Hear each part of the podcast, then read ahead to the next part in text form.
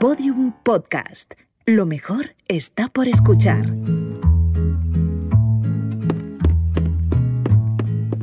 Cacharradas. Bueno, pues ya estamos aquí. La verdad es que Roxy tenía razón con el truco, ¿eh? Que es que ha funcionado. Y todavía me faltan muchos más por desvelar. Sigo sin entender absolutamente nada. ¿Me podéis explicar qué está pasando? ¿Me podéis pasar el mando? Quiero ver qué están echando en la tele. Toma. Me ha dicho que ojalá que me hubieran cogido. Yo no he venido a que tú me insultes, Será ¿eh? porquería, más porquería. 200 canales para que no echen nada. Fracaso absoluto. Sí. Eh, eh, espera, espera, espera, espera, espera, que esto sí que me gusta. Me encanta Doraemon, siempre con todo tipo de cacharradas encima para salvar al cazurro de Novita. Por cierto, hablando de cacharradas, noticias frescas sobre el mundo de la tecnología.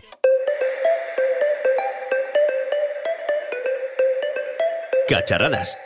Con Íñigo Sastre.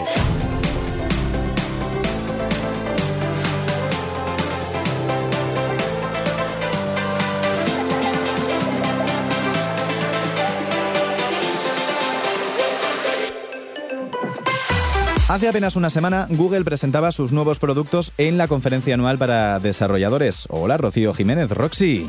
Hola, ¿qué tal? Íñigo Sastre. Y sí, entre ellos pudimos encontrar el asistente virtual Nest Hub Max, un centro de operaciones para el hogar que destaca por su grandísima pantalla. Y los nuevos Google Pixel 3A y 3A XL, dos nuevos teléfonos móviles que llegan al mercado para competir en la gama media que aspira a desbancar a otras firmas como Xiaomi, por ejemplo. Mm, ya llegan los nuevos teléfonos de Google, David, llegan las presentaciones y eso que todavía no hemos terminado del todo la temporada. Para ello, Google ha recurrido a la cámara del Pixel 3, sobre la que ya hemos hablado en episodios anteriores, y ha reducido el precio terminal hasta los 399 euros en su modelo básico. Cierto es que no tiene las mismas capacidades que su hermano mayor, pero por ese precio pues, es una gran opción a tener en cuenta. Y en cacharradas, tachan tachan, ya hemos podido probarlo. Y bien, nos gustó mucho el Pixel 3 en su día y por supuesto también nos gusta el Pixel 3A. No tiene la potencia, el diseño o la pantalla de su antecesor, pero como decía David, es una gran opción. En esta ocasión, Google ha prescindido del notch, ha recurrido al policarbonato como material principal y ha vuelto a introducir los marcos. No obstante, a nivel de diseño sigue siendo muy bonito y diferente respecto a la competencia, porque hacéis todos los móviles prácticamente idénticos, ¿eh? ¿Eh? Sí, es que tienes razón, o sea, a día de hoy cada vez es más complicado encontrar móviles diferentes, esto que tienen las pantallas infinitas, que no te dan juego a la hora de hacer un diseño especial. Pero bueno, que el móvil es bastante bonito y cuenta con un lector de huellas y conectividad de jack 3,5 milímetros. Maravilloso para los que escuchamos música. En su interior, Snapdragon 670, memoria RAM de 4 GB y 64 GB de almacenamiento, un teléfono con garantías. Prestaciones de un gama media que permiten llevar a cabo la mayoría de acciones del cliente medio. Pero si te gusta la fotografía, este es sin duda tu móvil, porque Google nos ha enseñado que no hacen falta 5 cámaras o 27 o 40 para lograr un resultado digno, que todo se hace con inteligencia artificial. Hombre, a mí la verdad que para los selfies me viene Ay, estupendamente, quedando, vamos. Estos últimos salgo días. bella, cual camella. Y la autonomía también bien, la verdad que me aguanta muchísimo la batería todo el día, vamos, que en resumidas cuentas es muy buen teléfono móvil, vamos, es que yo quiero uno. Espera, si me meto en la configuración del móvil y me hago pasar por el señor de Google, ala, ya está, es mío. David, ¿se lo dices tú o se lo digo yo? Mejor cuéntaselo tú, cuéntaselo tú, anda. Ay, Roxy, mira, desde que hackeaste la segunda temporada de Cacharradas, no has parado de hacer el mal por internet. Compraste el último disco de Camela con la cuenta de Jimena, falseaste las entradas para ver a David Bisbal e incluso te haces pasar por terceras personas. Estás cometiendo muchos delitos, Roxy. Pero, pero, ¿serás? Ni pero, ni pero, ni pera. A ver, mira, Roxy, queremos ayudarte y por eso hemos llamado a un especialista para que te ayude. Hola, Eusebio. Roxy, Eusebio Nieva es director técnico de Checkpoint para España y Portugal. Tiene más de 20 años en experiencia en el sector y seguro que te puede ayudar. Eh, Eusebio, ¿esto que está haciendo Roxy es grave? Eh, puede llegar a ser muy grave, efectivamente. No es, eh, desde luego, para aquellos en los cuales se está suplantando, no va a ser algo que vayan a descartar así como así. A mí no me ha suplantado todavía, ¿no, Roxy? De momento no, estamos gestionando ahí a ver cómo podemos hacer. Bueno, con esa aplicación para cambiar, para cambiar las caras de, de sexo, eh, ahora, ahora entiendo por qué en mi cuenta de Instagram eh, yo tenía ojos azules y, y hacía imitaciones de, de la pantoja. Y pelazo. Estamos principalmente preocupados por la habilidad de Roxy para hacerse pasar por terceras personas. ¿Qué son los secuestros digitales? Bueno, los secuestros digitales no es ni más ni menos que eh, eh, robar eh, la identidad de un usuario para un determinado momento, utilizarla para, mm, no sé, como hemos visto antes, para intentar comprar otra cosa en su nombre o para entrar en su cuenta y averiguar qué es lo que está haciendo, etcétera. Al final es suplantar esa identidad para que el malhechor, entre comillas, eh, pueda sacarle un beneficio de muchos tipos.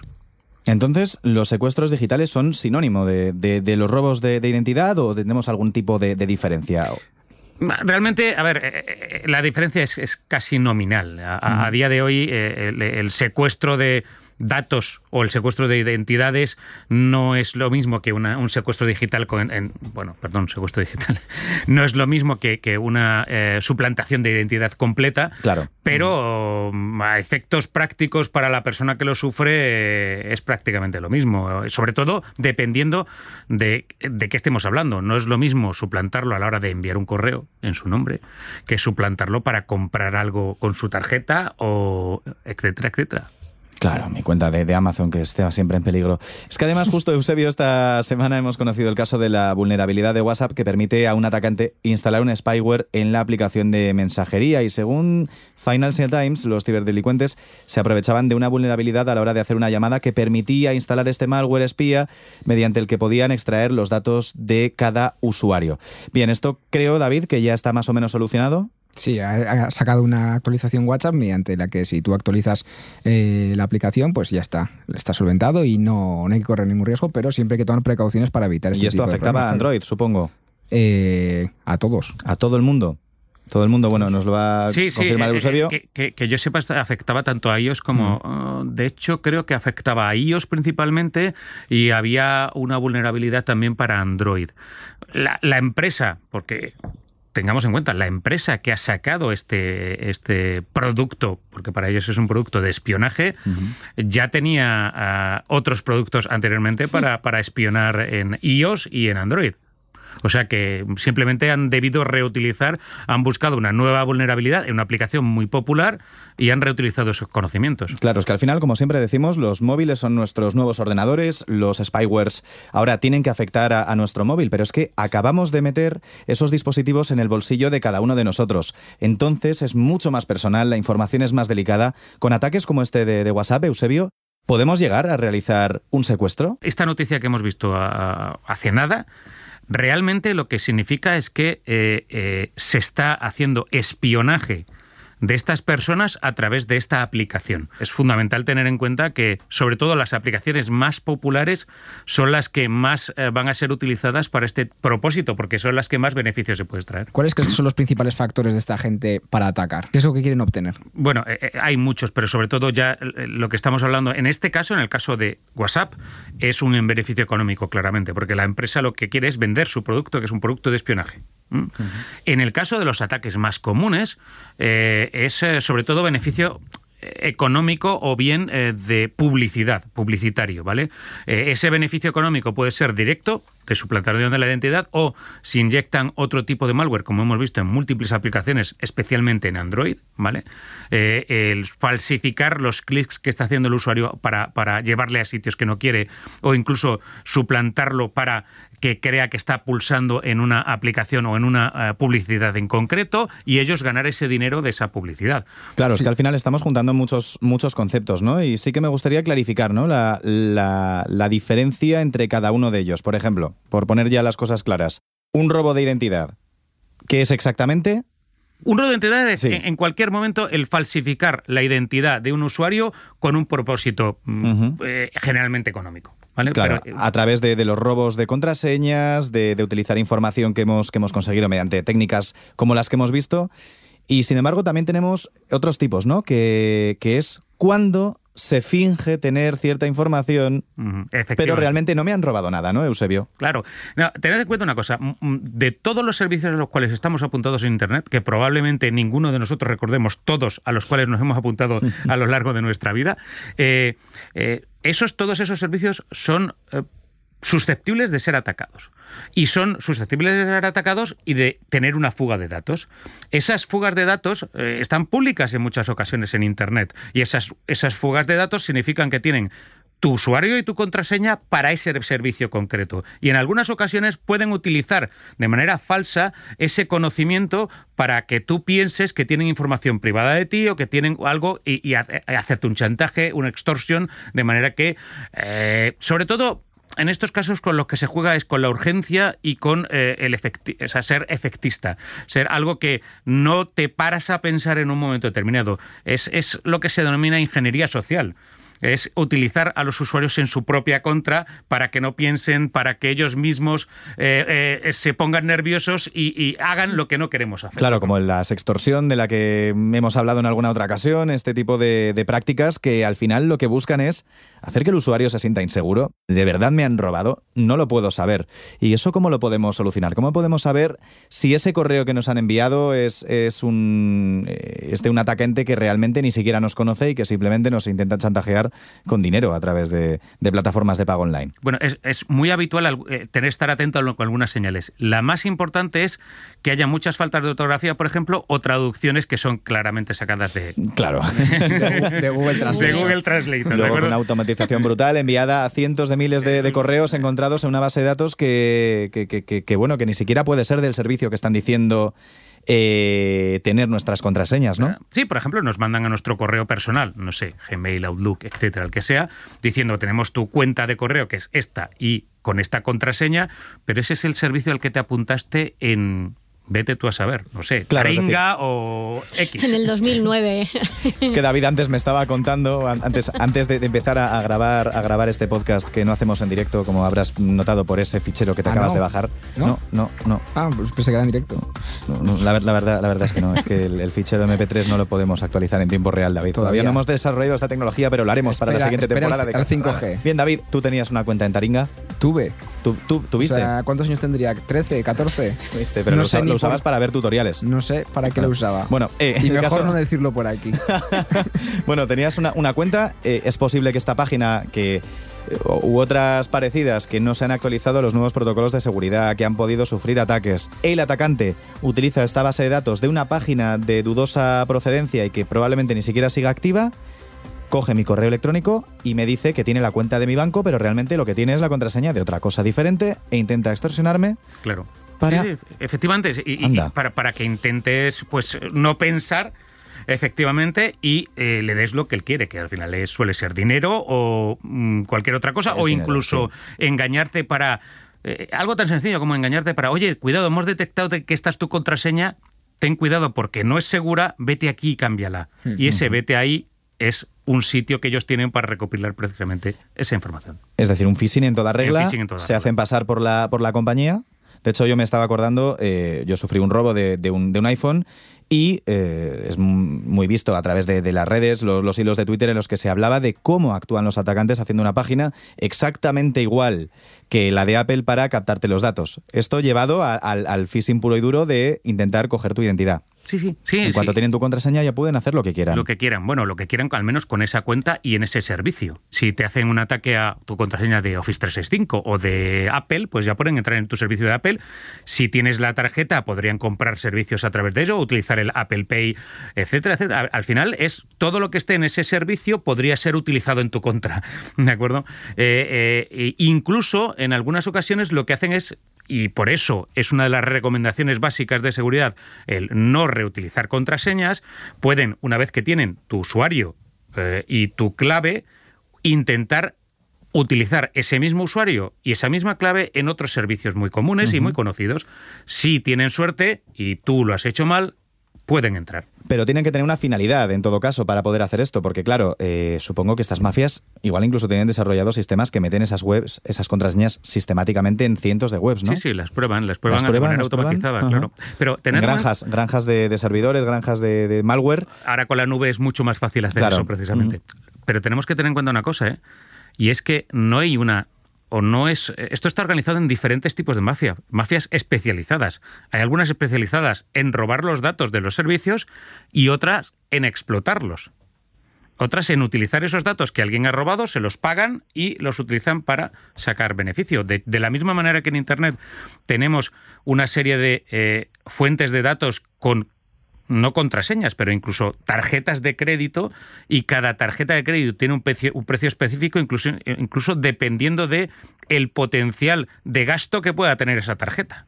Es decir, una tarjeta American Express puede tener 10 o puede valer 10, 12 euros y una tarjeta Visa común, pues 3 eh, euros.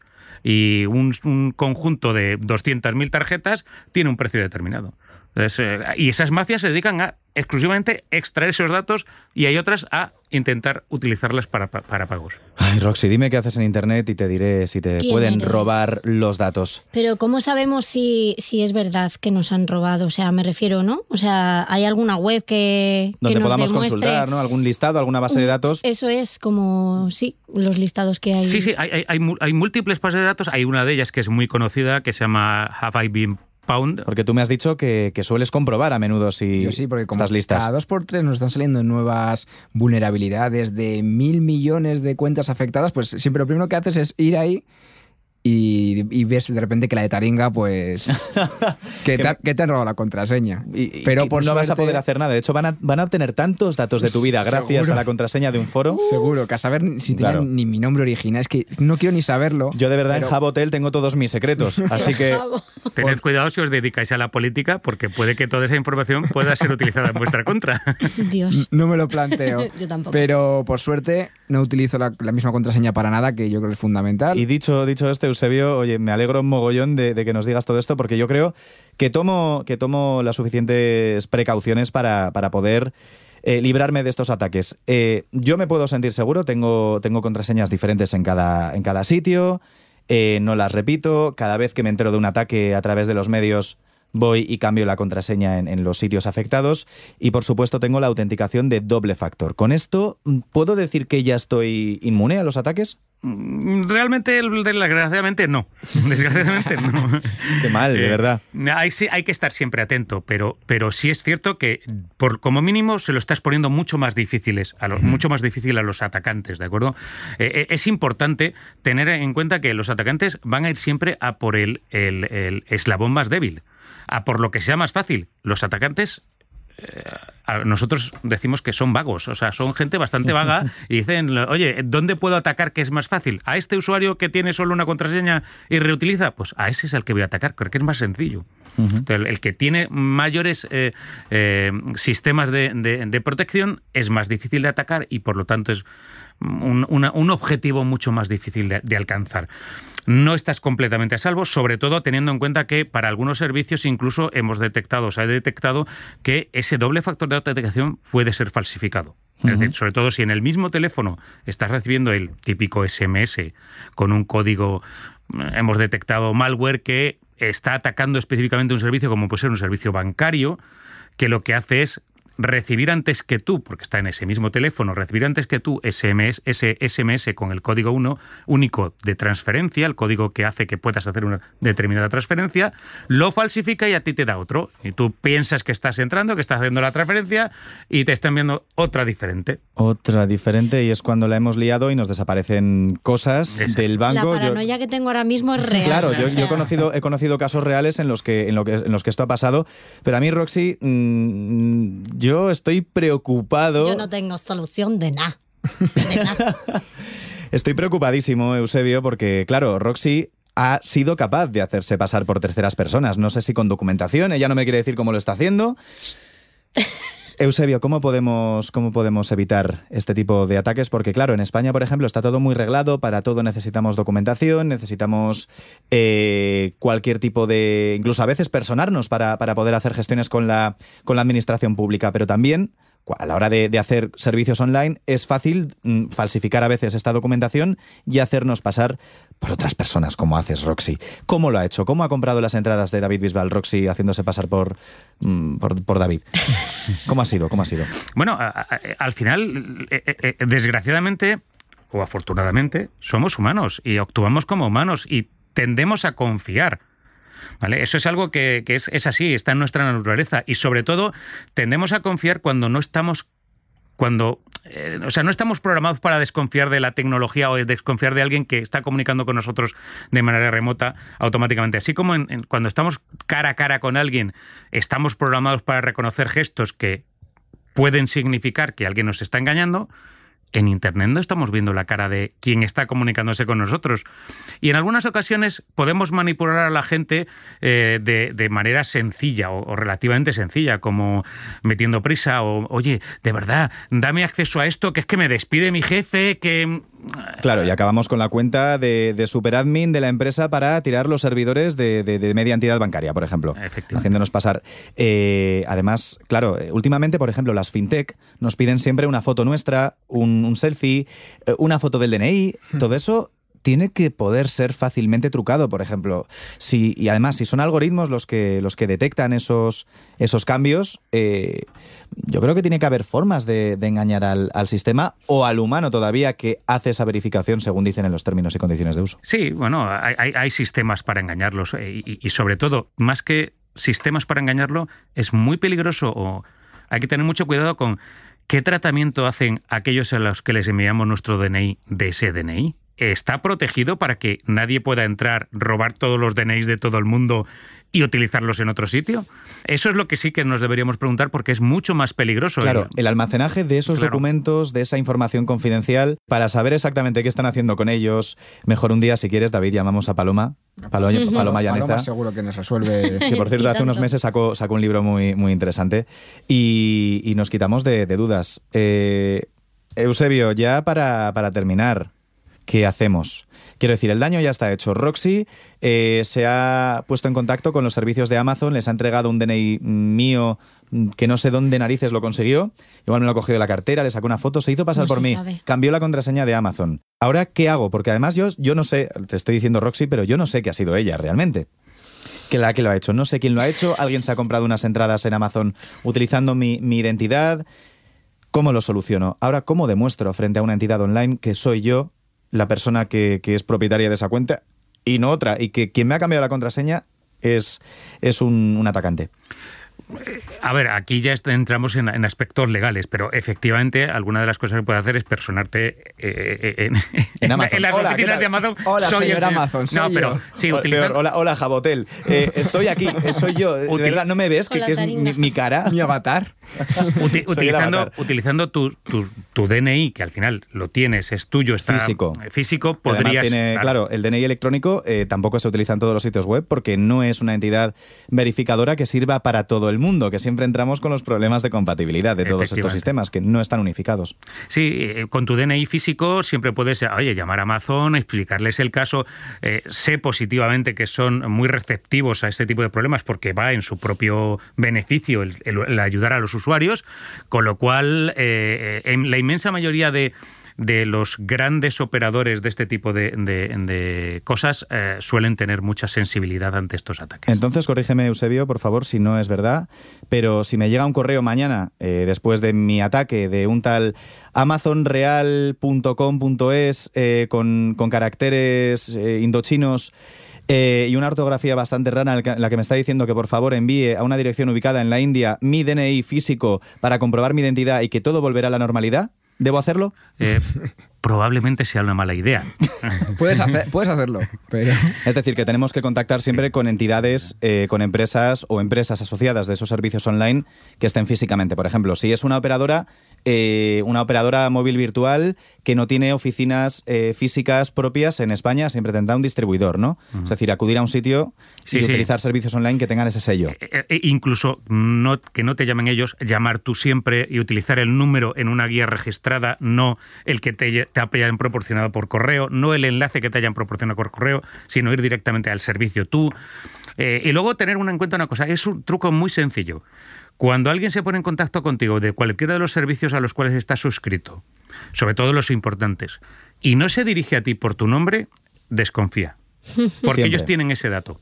Y generalmente te tratan como una persona a la cual estiman. El banco al final tiene tu dinero y quiere tu dinero, pero, pero conoce tu nombre y se va a dirigir a ti con tu nombre. Con lo cual, si no es así, desconfía. Hace poco recibí unas cartas en mi casa de, ponía partido no sé qué y no se no se referían a mí por el nombre, así que no me fié demasiado. Eso es que no te tiene mucho cariño. Qué ¿eh? miedo. Yo el otro día en Tinder estuve hablando con el marido de Miley Cyrus en español, o sea, que bueno, Anda, ¿eh? ¿Qué pasada? ahí yo no sé qué Oye, hubo, a ver si lo traes a cacharradas. Tiene, tiene que ser majete. Bueno, espera sentado, ¿vale? bueno, muchas gracias, Eusebio. La verdad es que quiero cambiar, pero el poder pues se ha apoderado de mí, las cosas como y, son. el, y el dinero que te da. Y el dinero, el dinero sobre todo que es muy malísimo. Bueno, Roxy, venga, que de todo se sale. Nos lo va a demostrar ahora mismo Andoni Garrido en Imperios y Cacharrazos, que nos viene con la historia del primer hacker de la historia. Y es una historia muy interesante, así que Porque vamos. los robos tienen mucho que ver con los hackeos. Tienen mucha Imagínate este cómo se cómo, cómo suplantó, cómo suplantó cosas. Así que vamos, Andoni. Dale a eso, a ver qué tal suena. Lo que ahora conocemos como la World Wide Web, el Internet moderno, no apareció hasta el año 1994. Sin embargo, podemos encontrar ciberdelitos mucho, mucho antes. Para encontrar el primero de todos ellos tenemos que viajar a los Estados Unidos del año 1971. En aquella época acababa de nacer ARPANET, el ancestral Internet que comunicaba varias universidades de California. Había sido encargado por el Departamento de Defensa para, en principio, un uso militar, pero ahora no vamos a hablar de ello. Vamos a hablar de ciberdelitos, y este delito del que os quiero hablar, por muy ciber que suene, no ocurrió dentro de Internet, sino a través de las comunicaciones telefónicas, a través de cabinas y esos larguísimos cables que recorren cientos de kilómetros suspendidos sobre postes eléctricos y que nadie sabe bien ni a dónde van ni a dónde vienen. El protagonista de esta historia es John Thomas Draper, mejor conocido como Capitán Crunch por la cultura hacker, quienes le tienen por una leyenda, pues fue uno de los pioneros en el arte de realizar estas movidas. ¿Qué hizo para ganar tal fama? Vamos a verlo. Resulta que este ingeniero electrónico tenía un amigo ciego llamado Joe, que sería ciego pero oír oía la mar de bien. Tanto era así que se percató de algo muy curioso. Aquel año, con los cereales Capitán Crunch, de ahí el mote de Draper, regalaban un juguete parecido a un silbato. Se dio cuenta de que con unas pequeñas modificaciones podía hacer que el juguetito emitiese un tono a 2600 hercios. Y diréis, ¿qué tiene esto de ciberdelito? Pues que justamente esa era la misma frecuencia que usaba la telefónica de allí, la ATT, para rutear una llamada y entrar en modo operador.